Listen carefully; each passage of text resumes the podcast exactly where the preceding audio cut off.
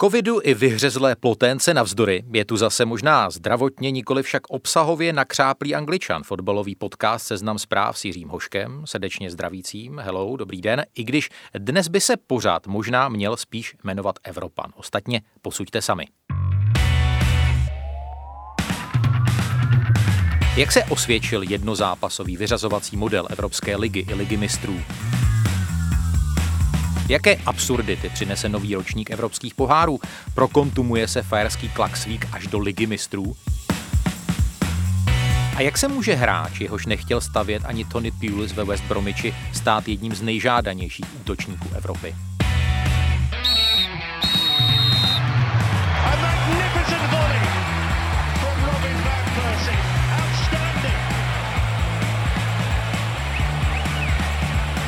Absolutely top class, unstoppable.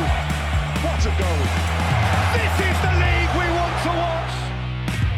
Tady je posádka Angličana, která děkuje za skutečně nevšední zájem o speciál s Janem Nezmarem, jehož upřímné odpovědi skutečně stály za to a jsme rádi, že si za vámi přes Spotify, Apple Podcast a další kanály našli svou cestu. Dneska jsou tu hosté dva, nejsou to teda úplně nadlidi, abych použil aktuální výraz českého fotbalového prostředí.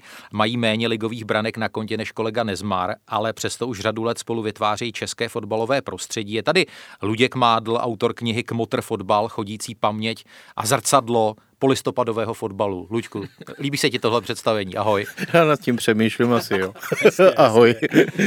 no a je tady taky Karel Herring, což je duše i tělo výtečného časopisu Football Club a člověk, který kam se vrtne potká Liverpool. Ahoj, Karle. Ahoj, ahoj. Prosím tě, eh, jako Ota Pavel napsal povídku a knížku, jak jsem potkal ryby a tu už máš rozepsanou knížku, jak jsem potkal Klopa? Jak jsem potkal Liverpool, no, Klopa, no. Bylo to, byla to taková milá náhoda, já jsem eh, byl teďka v týden v Rakousku, vlastně Maria Alm, což je nedaleko uh, celá mze a kam jezdíváme už s třetím rokem, takže to nebylo plánované, že bych opravdu rychle zareagoval. A v někde v nějakém, eh, já nevím, jestli to byl nějaký okresní tisk nebo něco, jsem našel, že, že se tam připravuje ten název té vesnice vedlejší, nebo že se tam připravuje Liverpool, no tak jsem začal víc eh, zjišťovat a, místní mi tam poradili, takže jsme v pátek eh, se synem vyrazili eh, k tomu hotelu. Je to opravdu teda kouzelné místo, kde bys, kde bys nečekal, že by, že by se připravoval tým okolo, jsou samozřejmě skály, hory a jeden takový hotel s golfovým hřišti, hřištěm. No a e, tam jsme přišli a měli, měli jsme to dobře načasované, že tak chybělo 15 minut do začátku tréninku a tam byl jeden e, ze stafu, který nás prostě s dalším lidem, asi deseti, zvedl takový, takovou ohradu, postavil nás do ohrady, aby jsme mohli vidět, jak hráči projíždějí okolo. Aha. Takže nejdřív jel Jürgen Klopp, tak jsme si všichni tam s ním pozdravili. Na Morgan, Morgan, kole. Na ano, ano, Morgan, tam jsme si řekli, takže to bylo hezký a pak Mor- samozřejmě... Morgan Jürgen. A pak projížděli uh, ostatní a mohli jsme se dívat z dálky, protože opravdu jsem se ptal, jestli nějaké fotky po tréninku jako pro děti a tak dále. Říkali, že ty pravidla jsou striktní, že fakt se uh, nesmí přijít do kontaktu s nikým a zároveň mi vyprávěli o tom jejich problému, protože oni měli letět do Francie. Hmm ale to kvůli nařízení vlády, že jo, která nařídila, že kdo se vrátí z Francie, tak se uh, musí do karantény, tak, zvládli, tak se zvolili Rakousko. No a v době, kdy já jsem se s nimi bavil, tak už vlastně byl ten problém ten samý s Rakouskem, takže mi říkali, že vláda to vlastně nějaký, že to řešili s vládou, jestli dostanou výjimku, jsou tam pořád, tak si neznám úplně teďka hmm. konkrétní informace, ale byla to hezká fakt jako náhoda, protože to bylo asi 13, když vezmeme těch možností, co mají, tak že byli 13 kilometrů daleko, tak to bylo vtipný. No je to neuvěřitelné, jak ty máš ten magnetismus a ten, ten, ten, ten radar na Liverpoolu, ty spotkal někoho zajímavého v posledních dnech, chceš se svěřit s něčím? Teď mě úplně nic nenapadá. Jen jsem si vybavil, že to Karel vyprávěl, jsem byl jednou na, na dovolené v Egyptě v Hurgádě a potkal jsem tam člena odvolací a revizní komise fotbalové asociace ČER. Ten si do dneška myslí, že jsem tam asi jel kvůli němu. Milil se. Chudák, chudák. No máme za sebou vyvrcholení uh, Evropské ligy, ligy mistrů. Uh, jednu tu menší trofej získala španělská Sevilla, tu prestižnější Mnichovský Bayern. Nebudeme tady uh, dělat nějaké branky body vteřiny úplně rozpit vypitvávat eh, ty jednotlivé zápasy, ale čistě, eh, Luďku, jakoby systémově a organizačně, tak eh, ty finálové zápasy, nebo ta, ta celá klání, Německu, respektive v Portugalsku. Organizačně se podařilo zvládnout velmi dobře a vlastně nám to krásně zpestřilo ten konec, konec léta, protože jinak bychom se neměli na co koukat a neměli bychom se skoro o čem bavit. Tak bylo to takové svižné. Prezident UEFA, pan Čeferin, si to pochvaloval, dokonce říkal, že je to pro UEFA takový takový nápad, že by zvažovat, jestli něco takového neorganizovat vlastně i příště. Já si myslím, že by k tomu vlastně musela být zase UEFA asi trošku dotlačena, řekněme, covidem a tak dále. Tak ono to má i svoje jakoby nej, nejpozitivnější stránka toho je taková ta strategická, že když se to hraje na jeden zápas, tak nikdo prostě netaktizuje eh, a všichni se snaží jako hmm. vyhrát, takže po té sportovní stránce je to takové přímočaré. Negativum je samozřejmě, že když tam nejsou ty zápasy doma venku, tak eh, o to vlastně přicházejí. Teď o to přišli vlastně úplně všichni fanoušci, tak v normálním světě, když se hraje na ty odvety, tak se prostě dvakrát vyprodají stadiony, dvakrát to vysílá hmm. televize, dvakrát se zinkasují stupenky a hlavně ti lidé to vidí. Takhle, kdyby měli všichni, eh, kdyby se mělo standardizovat ty turnaje, nevím, pro, pro osm týmů, tak kdyby mělo přijet obrovská vlastně kvanta eh, těch fanoušků do, do toho města, byli tam na jeden zápas, jeli zase zpátky, tak je to takový pak by to bylo asi fungovalo celé trochu jinak. No. no to, co vlastně zmiňoval Luděk a, a zmiňoval číslo dvakrát, dvakrát, jo? a kdyby jsme, což jsou vlastně příjmy pro obě strany a tak dále, tady z toho by měl příjem vlastně UEFA, a město, eh, a město, ve kterém by se to konalo, ne, ty, ne města nebo ty kluby jako takové, samozřejmě je to jakoby pro, z pohledu UEFA to, je to zajímavá eh, varianta, jestli to třeba neudělat jako Final Four nebo tohle, ale tam eh, zase z pohledu toho, že to všechno stojí, nebo z velké části na příjmech z reklam a z televizních práv, tak nemyslím si, že by televize chtěli vysílat méně, méně zápasů. Jo? A zároveň by se přišlo o takovéto kouzlo, když máme ty dva, dva zápasy, tak víme, kolik slavných návratů bylo, že na Liverpool, Barcelona, eh, Barcelona, Paris Saint-Germain jo, a tak dále. Takže Zrovna v té loňské sezóně ty, ty odvety semifinálových zápasů, to byl na Ajaxu, příběh, ano. prostě, takže hmm já bych zatím zůstal, byť se nebráním někdy novým, novým věcem, tak eh, chápu, že tohle bylo a jako na to, jaký problémy, jakým problémům čelila celá Evropa, že se hmm. to dohrálo, to jako mm, pravdu klobouk dolů za to, ale zůstal bych, pokud se ta situace vrátí tak nějak normálně, tak bych zůstal u systému, který byl. Luďku, eh, když se podíváme na tu sportovní stránku věci, tak ty si eh, na sociálních sítích rozvíjel nejrůznější teorie o tom, komu, komu vlastně prospěla, neprospěla tu větší, tu menší herní pauza, protože co se týče týče třeba Paris Saint-Germain, tak víme, že francouzská liga se nedohrávala.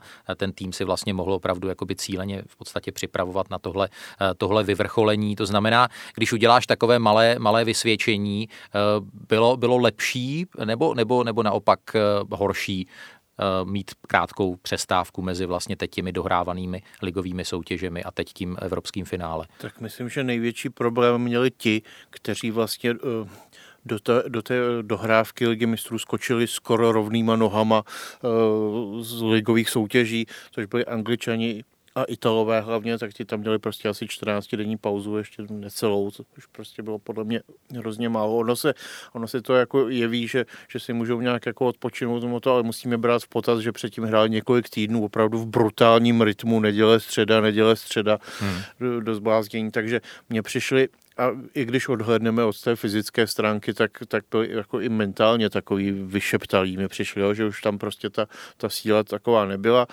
Eh, Španělé měli o týden víc plus zhruba, což teda na Barceloně se neprojevilo. to vypadalo, jako kdyby hrála dva dny předtím naposledy. Takový nej, nejlépe vytemperovanými jako by přišli Němci, kteří měli tři, zhruba tří týdenní jakoby pauzu mezi ligovou soutěží a tady těmi dohrávkami výjimkou potvrzující pravidlo Budiš Leverkusen, který to v Evropské lize nezvládl.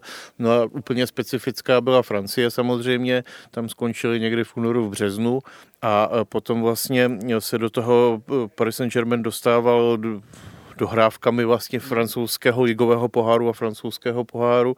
To hráli, to hráli někdy na konci července, takže pro ně to byly takové ideální přípravné zápasy. Jeden z nich hrál i s Lyonem, kterému to taky docela jako sedlo. Takže ono, tady se potkávaly ty únava, eh, nerozehranost, byl to takový balík jako všech, všech možných eh, vlivů. Každopádně si myslím, že doufám, že už se nikdy nestane, že by do nějaké mezinárodní soutěže šly týmy s takhle diametrálně rozdílenými startovními čárami. parametry. Ano, já jsem si našel, a to mě opravdu fascinovalo, že loňská sezóna Wolverhamptonu měla 383 dny to je, eh, je to vlastně něco podobného, že kdyby býval včera, eh, nebo řekněme v neděli, býval dal Robert Lewandowski gól, tak v jedné sezóně skóroval jako 30-letý, 31-letý i 32-letý.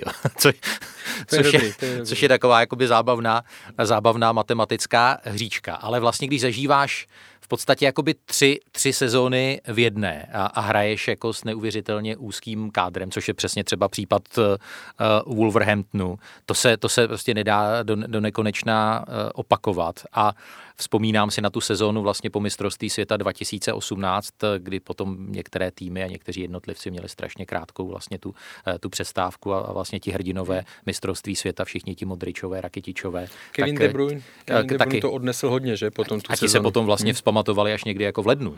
Tak já si myslím, že on, on i ty ligové soutěže teď zase spolu začínat někdy v půlce září, tak jako orientačně. A ještě jsou i výjimky. No, takže si myslím, že ti, ti, zase ti, co teď eh, byli, jsou, budou ti hrdinové eh, z Lisabonu, tak ti budou mít tak jako problémy. Ono, ono to všechny doběhne, prostě ta sezóna je rozbitá, ty, ty vnitřní biorytmy jsou prostě úplně rozhašené.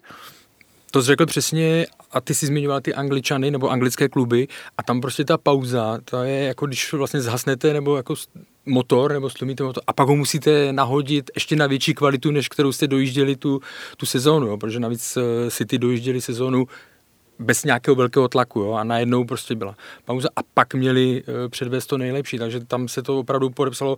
Wolverhampton, přesně jak jsi říkal, jo, on relativně na to, oni mají prostředky a tak dále, ale ten kádr, e, trenér velmi v porovnání s ostatními prostě rotuje ten, eh, ten tým eh, mnohem méně, což dokládají, dokládají různé, nebo dokládali různé statistiky v průběhu sezony a prostě pak je to doběhlo. Ale tady ty biorytmy, vlastně, když si to tak člověk vezme, tak ty kluby, které, že dám příklad Liverpool, no, když, jsme, eh, když jsem viděl vlastně, jak komplikované by to pro něj byla ta příprava na další sezónu v případě, že by postoupil přes Atletico a hrál prostě v Lisabonu tohle, tak jsem si říkal, to vlastně není žádná žádná škoda, protože budou mít aspoň klasickou přípravu a start. No a ne... trošku tě to mrzelo, zase tady nemá. Tenkrát jo, ten večer. No, tak no.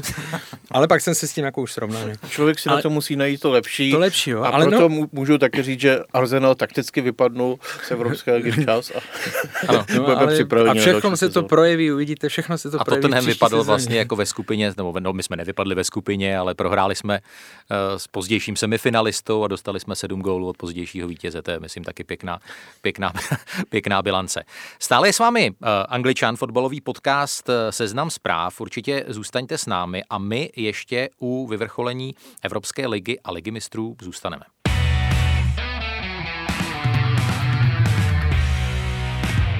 Pánové, eh, pojďme se podívat na některé silné individuální příběhy těch vyvrcholení Evropské ligy a ligy mistrů, protože ta doba je taková neúprosná v tom, že i během několika týdnů nebo měsíců eh, fanoušci už v podstatě zapomenou, proč eh, vlastně jakoby prodali do týmu konkurenta toho, kterého hráče, kterému se najednou začalo nebývale dařit. A fanoušci Manchester United na sociálních sítích se najednou ptají, proč jsme se vlastně zbavovali eh, Romela Lukaka a taktéž se minimálně červenají příznivci Arsenalu Luďku, když si vzpomenou na přestupní částku 4 miliony eur, kterou, kterou kterou zaplatil Werder Brémy za jistého Serže Ňabryho v roce 2016 a přestup ze severo-londýnského klubu. Tak eh, když, když uděláme takovou trošičku uh, sondu do osudu Ňabryho, tak samozřejmě Ňabry 2016 a 2020, to, to jsou, to jsou dva, dva různí lidé. Tehdy to byl navíc taky člověk, který byl vlastně celkem čerstvě produktem jakoby mládežnické akademie, mládežnického systému, ale už tehdy prostě ten kluk něco v sobě měl.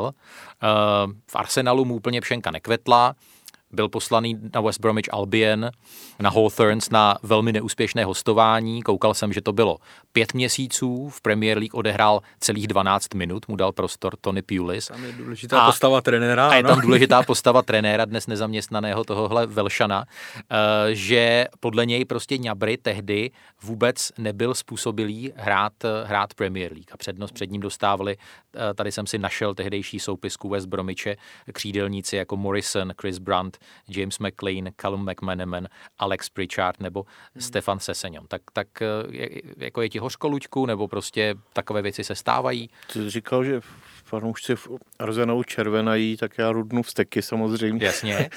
No, ale tak on prostě v té době byl uh, ve stavu, kdy, kdy uh, se, se nikomu nezdálo, že by, že by jako měl takhle, takhle rozkvést, zejména teda kromě pana Polise ani, ani Arzenu Vengrovi, ten prostě měl nějak postavený kádr eh, a ne, neviděl tam pro, pro Nabryho nějakou jako perspektivu, tak, eh, tak ho prostě prodal s proměnutím za pár šupů, no a, a v Německu ve Werderu Brémy se ten hráč jako konzolidoval úplně úžasně a pak už za, za velké peníze přestoupil do Bayernu a stal se jedním z, jako z jeho nejefektivnějších no, no, myslím, že ještě ten přestup do Bayernu jako nebyl za, za, za úplně nějakou e- extrémně velkou částku, ale jinak samozřejmě souhlasím s tím příběhem. Teď mě to, no tam je strašně zajímavý to, on, a on o tom mluvil, eh, vlastně v té éře, kdy on začal nakukovat do, do prvního týmu, nebo už se tam prostě začal pohybovat, tak on říkal, že on byl prostě pátým, šestým hráčem, že se tam přes ta křídla nedostal. Mimochodem jako křídlo tam vlastně zařadil,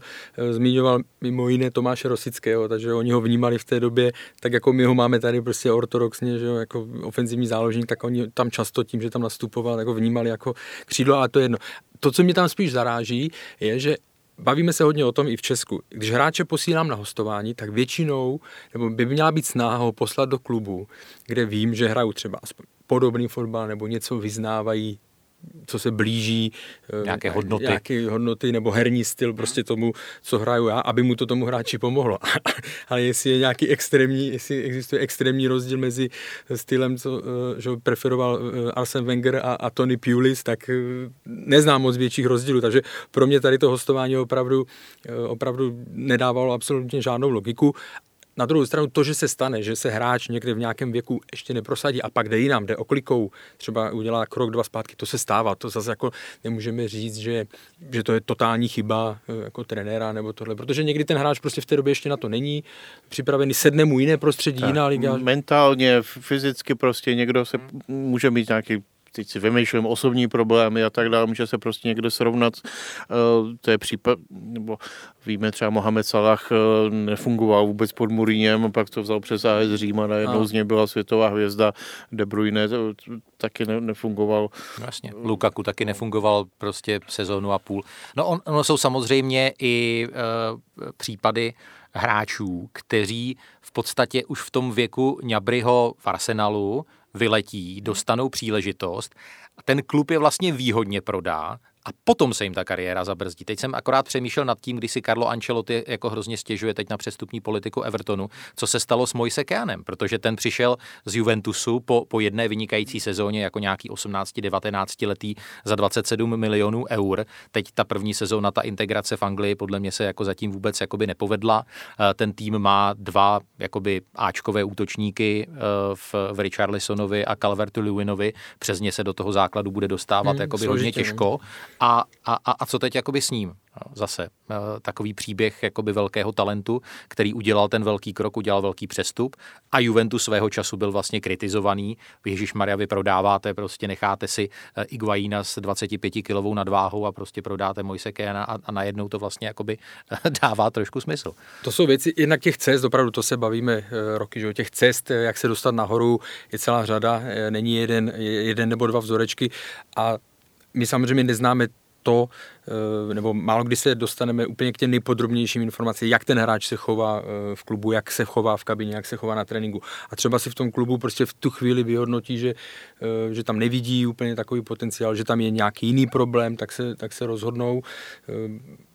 Pak někdy časem, a zase na druhou stranu nevím, jak často se stane, že prostě tady ten hráč, kterého někde z nějakého většího klubu pustí, že se až takhle jakoby přetvoří do takové superstar, jako, jako se to teďka stalo na Brimu, jo? takže je jich víc těch případů, ale obecně si myslím, že když někdo už jako se nedostane v rámci toho top klubu, nedostane, neprosadí si tam tak většinou do ty hráči níž.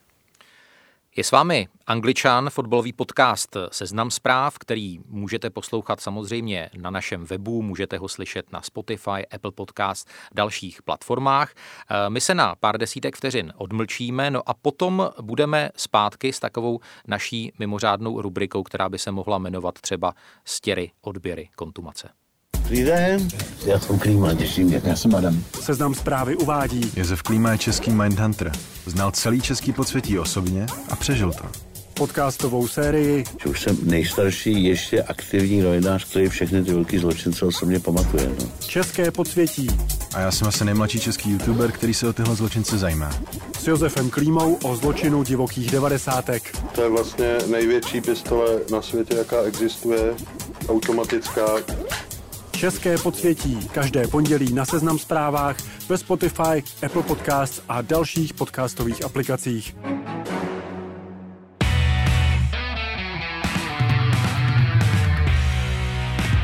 Tady je Jiří Hošek od mikrofonu Angličana, vás nadále zdravím. Mám tady posádku eh, Karla Heringa a Luďka Mádla. A Luďku, obrátím se na tebe eh, s otázkou na tu eh, už teď dost neuvěřitelnou ságu, kterou nabízí ta nová sezóna evropských pohárů, eh, kde dominují opravdu ne branky body vteřiny, ale, ale dominují eh, právě ty stěry, testy, kontumace, odložené zápasy, eh, cesty mezi Bratislavou a Fajerskými ostrovy jedním letadlem, dvěma letadly.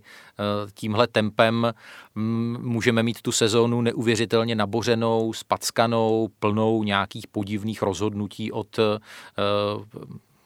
nevím jestli kulatého stolu a od zeleného, zeleného. stolu. Jaký z toho máš zatím pocit? No, musíme se s tím jako bohužel smířit, že tahle sezóna bude ještě, ještě rozstřílenější, než byla ta předchozí a můžeme se jenom modlit, aby to byla taková sezóna poslední, protože dokud se prostě ne, ne, neobjeví nějaká vakcína, která nebude jako široce rozšířená po, po světě, tak si myslím, že s tímhle budeme bojovat dál. Sotva se podařilo nějakým způsobem vyřešit národní soutěže v rámci, v rámci každého příslušného státu, tak nastal prostě další problém, přeshraniční styk nějakým způsobem, který je spojen samozřejmě s mezinárodními soutěžemi, obzvlášť teď, teď v těch předkolech, prostě, které hrají jako úplně všechny země světa, včetně všech Gibraltarů a a tak, takže, takže to vytváří prostě obrovský, obrovský zmatek, samozřejmě spousta fanoušků žila jako v domění, že si to UEFA nějak vyřídí, tady prostě jako zjišťujeme samozřejmě realitu, že UEFA je prostě nějaký sportovní spolek, který rozhodně není nadřazen vládám prostě jednotlivých suverénních států a tak jako je hezké, že, že má UEFA nějaké předpisy, ale každá země nebo každé i dokonce závislé území, jako jsou třeba Fajerské ostrovy, které formálně patří pod Dánsko. Tak... No já si myslím, že by se mohla udělat úprava znělky jako by ligy mistrů, jako this program is brought to you by epidemiologická stanice jako no. Klaxvík. No, tak prostě ka- ka- každá tahle, to, každé tohle území v podstatě má nějakého svého primulu a, a ten tam prostě vyhlašuje nějaké předpisy a, a teď je otázka, jestli na těch Fajerských ostrovech to dokonce než, nedošlo tak daleko že to jako, začal jako zneužívat prostě, protože minimálně teda samozřejmě funkcionáři a příznivci Slovanu Bratislava jsou o tom přesvědčení, že to, že to tam ti fajeřani takhle jako dělali, dělali na schvál. Každopádně i, i, i Plzeň, kterou teď čeká zápas středeční Falkmáru, tak eh, my se teď bavíme v pondělí, tak hmm. Eh, oni, oni v neděli absolvovali další testy, tentokrát pod hlavičkou UEFA, Eh, čekalo podle těch testů, by, by cestovali dál, dál do, do Nizozemska a tak dále. Takže vlastně ti, ti fotbalisté jsou teď testovaní pořád, konkrétně ti, ti plzeňští teď eh, zažili vlastně test 1, test 2, test 3, eh, český, nasledoval test, test UEFA. Test taky čtyři špejle z UEFA. No, každý, ten, každý ten test provádí, nebo domácí testy provádí jedna laboratoř, co, co je taky důležité, tak UEFA by měla mít vlastně vlastně ty testy, které teď prováděla UEFA, tak eh, ty, jsou, ti mají uh, smlouvu s, jakoby s jednou firmou, nějakou prostě pro celou Evropu. Vypadá to, že na těch Fajerských ostrovech tam to prostě uh, ty testy, které tam prováděli Slovanu, tak dělala zase taky nějaká jako místní firma ještě. Je to, je to v tom strašný zmatek, kdo, je, kdo má prostě jakou certifikaci a kdo to, co může vykládat. Je v tom blázinec a teď teda Angličan vyjde až v úterý, tak když se asi bude vědět, jak UEFA rozhodla o případu Klaxvík versus, versus Slovan Bratislava, teď jsou ty zápasy ještě na sebe nadspané prostě v rychlém sledu. No teď to chci říct, protože eh, ten kalendář je tak nabitý, hmm. není kam ty zápasy úplně odkládat a teď se strašně jednoduše může stát, že už nejenom jakoby mužstvo Slovanu, ale další a další týmy jakoby uvíznou v nejrůznějších jakoby jiných destinacích, než je jejich nějaký mateřský uh, přístav. A Karle, zeptám se tě, jako uh, dal bys částečně minimálně za pravdu Luďkovi, že tahle pravidla a s tím důrazem na specifika jednotlivých epidemiologických pravidel v jednotlivých státech jako skýtají potenciál pro možné jakoby nekalé praktiky? No už v průběhu Luďkové odpovědi jsem si, jsem si připravoval, jako, jako, že domácí prostředí teďka získává ještě větší hodnotu. Jo? Prostě. Když to, vezmu jenom, když to vezmu jenom na situaci u nás, co se, když se končila liga, a máme tam případ Opava a tak dále, tak to jasně, že dosud to neuzavřený. dosud neuzavřený, tak se tam o tom taky vlastně mluvilo, že e, to bylo v rámci regionu, prostě, že se to nějakým způsobem podařilo e, řešit nebo prostě vyřešit tak, že se ta soutěž nedohrá. Takže samozřejmě to, jako vždycky to tam může být, poháry jsou na to moc e, zajím, jako zajímavé, nechci říkat, jako, že se bude podvádět nebo tohle, ale navíc, když to, i kdyby jsme to od, odsunuli od toho, od tady toho jako nefér nebo prostě nějakého podvodu, tak vlastně i to, co jsem zmínil na začátku, ty situace ohledně Liverpoolu, ty situace se tak mění, ty jednotlivé země mají k tomu tak odlišný přístup. Jo, prostě Anglie e, na jaře nic, že já teďka řekne, že ze Španělska, kdo přijede za dva dny už do Kanety, Francie, tohle a strašně to tam e, se mění ze dne na den, takže to, opravdu to může být Teď chaos. Byl z Chorvatska, museli se jo, vrátit během tak, 24 jo, To bylo hodin, Rakousko a Chorvatsko vlastně oni vzali, e, vzali stejně, jo, takže ta situace se tam fakt bude měnit týden co týden a hrozí, hrozí chaos, protože tak, jak jste říkali, jo, tam když se podíváš na termínovou listinu, tam nemáš vlastně jediný okno nebo eh, bar, možná jedno, dvě, ani, ani to si nemyslím. Takže to bude, velk, může nastat velký chaos. Z mé strany dva postřehy. Za A, mně se úplně nelíbí, že by měly být ty týmy postihovány třeba i vyřazením z té soutěže proto, že prostě mají jeden pozitivní test. Určitě to nedělají jakoby schválně a oni jsou ti poslední, kteří by jako o něco takového usilovali. A druhá věc, o které jsme se už v posledních dnech kontinuálně bavili s Luďkem, zase jako nemáme úplně dobrý pocit z UEFI a z toho, z toho dvojího metru, protože když si vezmeme zatím jakoby super přísný postup vůči Slovanu Bratislava v případě teď, teď toho předkola na Fajerských ostrovech a vezmeme si eh, pozitivně testované dva hráče v podstatě základní sestavy Atletika Atletico. Madrid, hmm. tak eh, kdybychom to vzali do extrému, no tak, eh, tak, se, tak se mělo odložit nebo se mělo kontumovat utkání tohoto španělského týmu jako v tom stávajícím nebo už ukončeném ročníku ligy mistrů. A tady je prostě důležité říct, že o tom, jestli ten tým může nebo nemůže nastoupit do těch zápasů, nerozhoduje UEFA, ale rozhoduje o tom prostě, rozhodují o tom orgány Fajerských ostrovů, potažmo teda Portugalska. No a co jsem slyšel, tak konkrétně v tom případě atletika, který jako zmiňován, tak to opravdu bylo těžce na hraně, žhavily se telefony prostě uh, opravdu velmi intenzivně a je to potom na nějakém jednom konkrétním portugalském úředníkovi závorce Primulovi, jestli na to teda jako dá razítko, anebo ne. A že to opravdu bylo těžce na hraně. A kdyby tam byl prostě někdo striktnější, tak, tak, tak by to nepovolil a by to taky do toho to dostalo ránu. Ale je to zvláštní, prostě jsou kosovské týmy, jsou ve Švýcarsku ne, ne, nebo někde a, a tam tak jsou někde na hotelu a zjišťuje se, že tam těch hráčů přibývá, najednou jich má šest, ten pozitivní nález, tak je to samozřejmě o to složitější. Někomu se zápas odložil, někomu, někomu ne. Je v tom zmatek, maglajs prostě neskutečný a je velmi těžké dát tomu nějaké centrální pravidlo. No. Takže určitě bude minimálně po těch předkolech eh, zbyde spousta zlosti, eh, pocitu nespravedlnosti, ale ta, ta sezóna je prostě šílená a těžko to jako řešit nějakým geniálním způsobem. No ale bude se to muset hodně řešit exekutivně, protože tam absolutně není prostor není, na nějaké není, no. odvolání, no. nějaké apely, stížnosti a tak dále. To znamená, že jo, tam... ten pocit těch křiv bude enormní. Ano, k mezinárodní sportovní arbitráži. To, to opravdu Ale Karle, zeptám se tě v tomhle duchu, a když se navíc podíváme, co říká Světová zdravotnická organizace, teď se pořád mluví o, o druhé vlně, mluví se o tom, že na, ten, na tom podzimu eh, se spíš ta covidová situace eh, zhorší, eh, tak myslíš si, že je třeba reálná hrozba, že by se ty evropské poháry, vzhledem k tomu, že by mohly opravdu nabrat obrovskou ztrátu časovou, která by se nedala dohnat, že by se úplně lidově řečeno zařízly? To je nejtěžší otázka za poslední rok, jakou jsem dostal. To mě těší. Protože samozřejmě ta situace je, víte, jak to je, někteří vám řeknou, že ten eh, virus slábne a že to bude lepší, někteří vám řeknou, eh, že se to může vrátit ještě horší. Princip, nebo aspoň z toho, co vidím já jako, jako like, když vidíme přístup zemí, jako je právě Anglie, jako je Španělsko, Itálie, kde si to nechali utéct na jaře, tak ty jsou teď mnohem nebo aspoň mi to tak přijde v těch nařízeních mnohem ostřejší, než, eh, než jsme třeba v současnosti my. Takže uvidíme, jakým způsobem jim se to tam bude eh, dařit tlumit nebo tohle, ale ten, ten princip je, že opravdu ta situace může být chaotická a může to dospět tady k tomu nedohrání. Luděk na začátku zmiňoval jednotlivé soutěže, ty se podařilo rozjet a jeden z důvodů je, že tam vlastně jsou ty jednot, jednotlivá, nebo platí pravidla, že jo, prostě ty kluby vědí dopředu, co to, jakým způsobem to bude, jsou nějaké nastavené. Teď jsme to viděli, kolik případů bylo, že jo, před prvním kolem a všechny zápasy se odehrály, jo.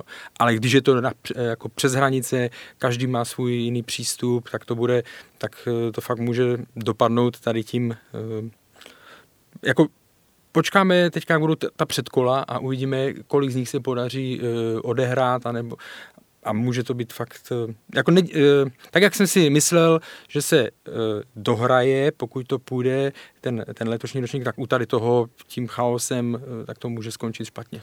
Už tam UEFA počítá s tím, že by se nějaké zápasy mohly hrát na neutrálních hřištích, jo, prostě když bude země A zavřená vůči zemi, zemi B, nebo tak. tam budou nastavené nějaké karanténní lhuty, oni se taky budou hrát zápasy národních týmů, jo, tím se to jako může se stát, že se to, někam poletí a někdo se vrátí a bude muset jít do, na 14 dní do karantény, protože z té země to, mě to bude takhle nastavené.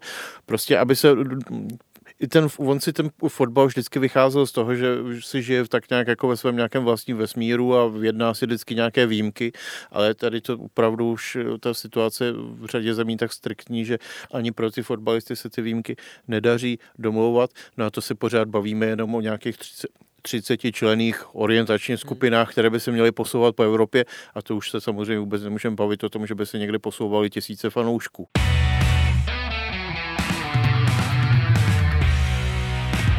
Na samý závěr uh, Angličana ještě taková bizarní tečka. Ta tečka má podobu pěstí Harryho Maguirea, uh, kapitána Manchester United, který vyrazil spolu s rodinou a několika dalšími přáteli na uh, v Británii notně profláklý řecký ostrov Mykonos a dostal se tam uh, do jakéhosi pěstního souboje napřed s nějakými mm, účastníky nějaké oslavy, ale potom si to rozdal na férovku minimálně asi s jedním řeckým policistou, o kterém prý netušil, že to je policista. A taky tam v té obžalobě uh, je řeč o tom uh, pokusu uplatit uh, řeckého strážce zákona. Tohle všechno vlastně pár dní poté, co Manchester United, dá se říct, dost nešťastně vypadl v evropské lize. Mě na tom celém příběhu asi nejvíc baví ty, ty, ty, ty ironické komentáře, které se kolem toho vyrojily, protože ono to dopadne nejspíš tím způsobem, že prostě bude Harry Maguire propuštěný na kauci a možná už i teď, kdy se spolu bavíme, tak eh, už je v letadle mířícím zpátky eh, do Velké Británie. Eh, jak je vlastně pojímáno to, za kolik peněz by se měl Maguire z té řecké vazby vysekat, protože podle oficiálních údajů ta kauce byla stanovena na 5000 liber, ale podle našeho velmi oblíbeného satirického účtu Footy Humor navrhl Manchester United eh, zaplatit řeckému státu jenom 3000 liber, ale přihodit na vrch hráče Jesseho Lingarda a Phila Jonese, co, což si myslím, že to by z toho Manchester United slyšel ještě velmi, velmi dobře. Ale uh, Karle, ty sleduješ excesy anglických fotbalistů na dovolené, o tom by se dala napsat možná taky samostatná nějaká, nějaká jakoby knížka, takže tohle to je taková, takový kolorit. To se, to se stane každý rok, jako že někdo se někde popere buď leží eh, vylitej na zemi jako Jack eh, Grealish, že kdysi ještě, když měl mladá eh, telecí léta, nebo se někdo popere, no. Jako z toho, co jsem jenom chtěl zaregistrovat v dnešních, v dnešních hraních nebo v nedělních novinách, co jsem četl, tak vlastně je to i, to tam řeší i teďka Gareth Southgate, který má oznámit nominaci, že jo, a teď si neví, jestli, jak to v tu chvíli bude s Maguirem, jestli už to má být v rámci jako nějakého potrestání, že ho nevezme. Je to, je to pro mě je to, je, je to zvláštní jako pochopit, že ti hráči, oni vědí, já neříkám, že si má nechat někde namlátit, jo, ale oni vědí, že prostě jakou mají roli, jakou mají pozici, že se to rozmázne po celém světě a, a dělá se to, děje se to pravidelně. Takže z toho pohledu je to pro mě takové uh, složité na pochopení. No. Já samozřejmě nevím, jaká tam byla situace, jak moc někdo provokuje a, a jestli mu tam eh, prostě někdo ho permanentně uráží, tak je jasný, že si nenechá. No, ale tak s tím přece musím ale... počítat, Karle. Tak, jo, jo, jo, já se to snažím jako... Maguire, Maguire ví ještě, jak vypadá, tak jako není nikdy anonymní. Ten, jako, no, kdyby, jasně, kdyby přišel jasně. na Matějskou, tak prostě ho během pěti vteřin někdo Sna, odhalí. Snažím se jako přemýšlet, co ho k tomu, no. co ho k tomu vede, kromě asi nějakého alkoholu, jo, nebo, nebo tohle, ale uh, protože jinak je to pro mě uh, nepochopitelné. Ještě navíc, když ho třeba vezmu, jak on působí na venek, nebo v té reklamě, uh, co, hra, co běží v Anglii, tak ho tam, Média. tak mu dali roli takového tunti, který jenom se neumí radovat s tím poslíčkem, který mu přinese nějaké to jídlo, jediný to tak převezme, tak nevím, jako je to pro mě fakt složité, ale, ale sám si počkám, jakým způsobem právě bude anglický národní tým, Gareth Southgate, jak bude reagovat protože víme, že, to je, eh, že se to dělo i v jiných zemích. Máme s tím zkušenosti i u nás, řešilo se to okolo Davida Limberského, řešilo se to v Chile eh, s Alexisem Sanchezem nebo s Vidalem, myslím. Jo, takže sám si zvědavý, jakým způsobem oni se k tomu postaví. No. Lučku, tvoje krátké slovo, měl by to být eh, škralu pro Maguirea, nebo ty myslíš, že tohle je něco, co, co celkem rychle vyšumí a zatím ten jeho kredit byl takový celkem bez poskvrnky, že tohle, tohle ho nějak jako zásadně nepoškodí? To si asi v klubu nějak vyřeší. Já si myslím, že je, je, je zajímavé, že mm, se to děje hlavně, když jsou ti hráči na těch dovolených, tak je otázka, jestli když něco takového provedou v Británii, tak buď to, jestli jsou pod kontrolou a ne, toho klubu, anebo jestli ten klub umí jako s nás zamáznout, aby se to ani nikam nedostalo.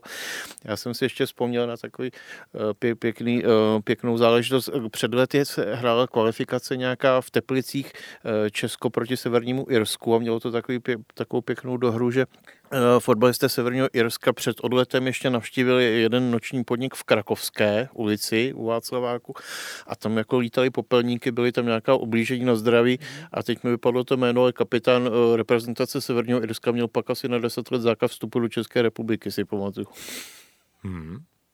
Nevím, to jméno mi taky vypadlo. A teď, když to uh, říkal, tak jsem si na to vzpomněl, no, že to byl průšvih. No. no a já sleduju na Twitteru bývalého norského reprezentanta Fjertovta, ten říká, že absolvoval uh, s anglickými fotbalisty a týmy řadu takovýchhle výletů do zahraničí a že ho to jako moc nepřekvapuje. to ti řekne každý, kdo zažil vánoční večírky v klubu, v klubech Premier League. No. Já k tomu jenom dodám, že uh, každý tým má takovou hotline, kterou právě předá svým fotbalistům a říká, kdykoliv byste se dostali do nějakého alkoholicko-dopravního maléru, okamžitě zvedněte číslo, i kdyby ten průšvih byl sebevětší, uh, rozhodně to neřešte, neřešte sami. Takže uh, ta, ta struktura a ten mechanismus, myslím, v každém klubu je poměrně propracovaný na úrovni právních zástup, samozřejmě advokátů a tak dále.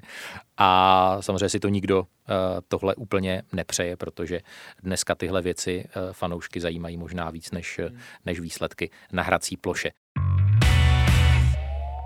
To byl další angličan, který nabídli seznam zprávy. Eh, Jiří Hošek vám moc krát děkuje za pozornost. Loučím se s Karlem Heringem. Karle, kam máš namířeno, abych věděl, kde bude Liverpool v příštích dnech? Na Žižkov. Na Žižkov, dobře, dobře. A Myslím si, že Luděk Mádl zamíří asi na oběd teď po natáčení. Na oběd a zítra k soudu. Soudu, dobře. Ovšem s Miroslavem Peltou nikoli, Luďkem Mádlem. Mějte se hezky. Hezký den.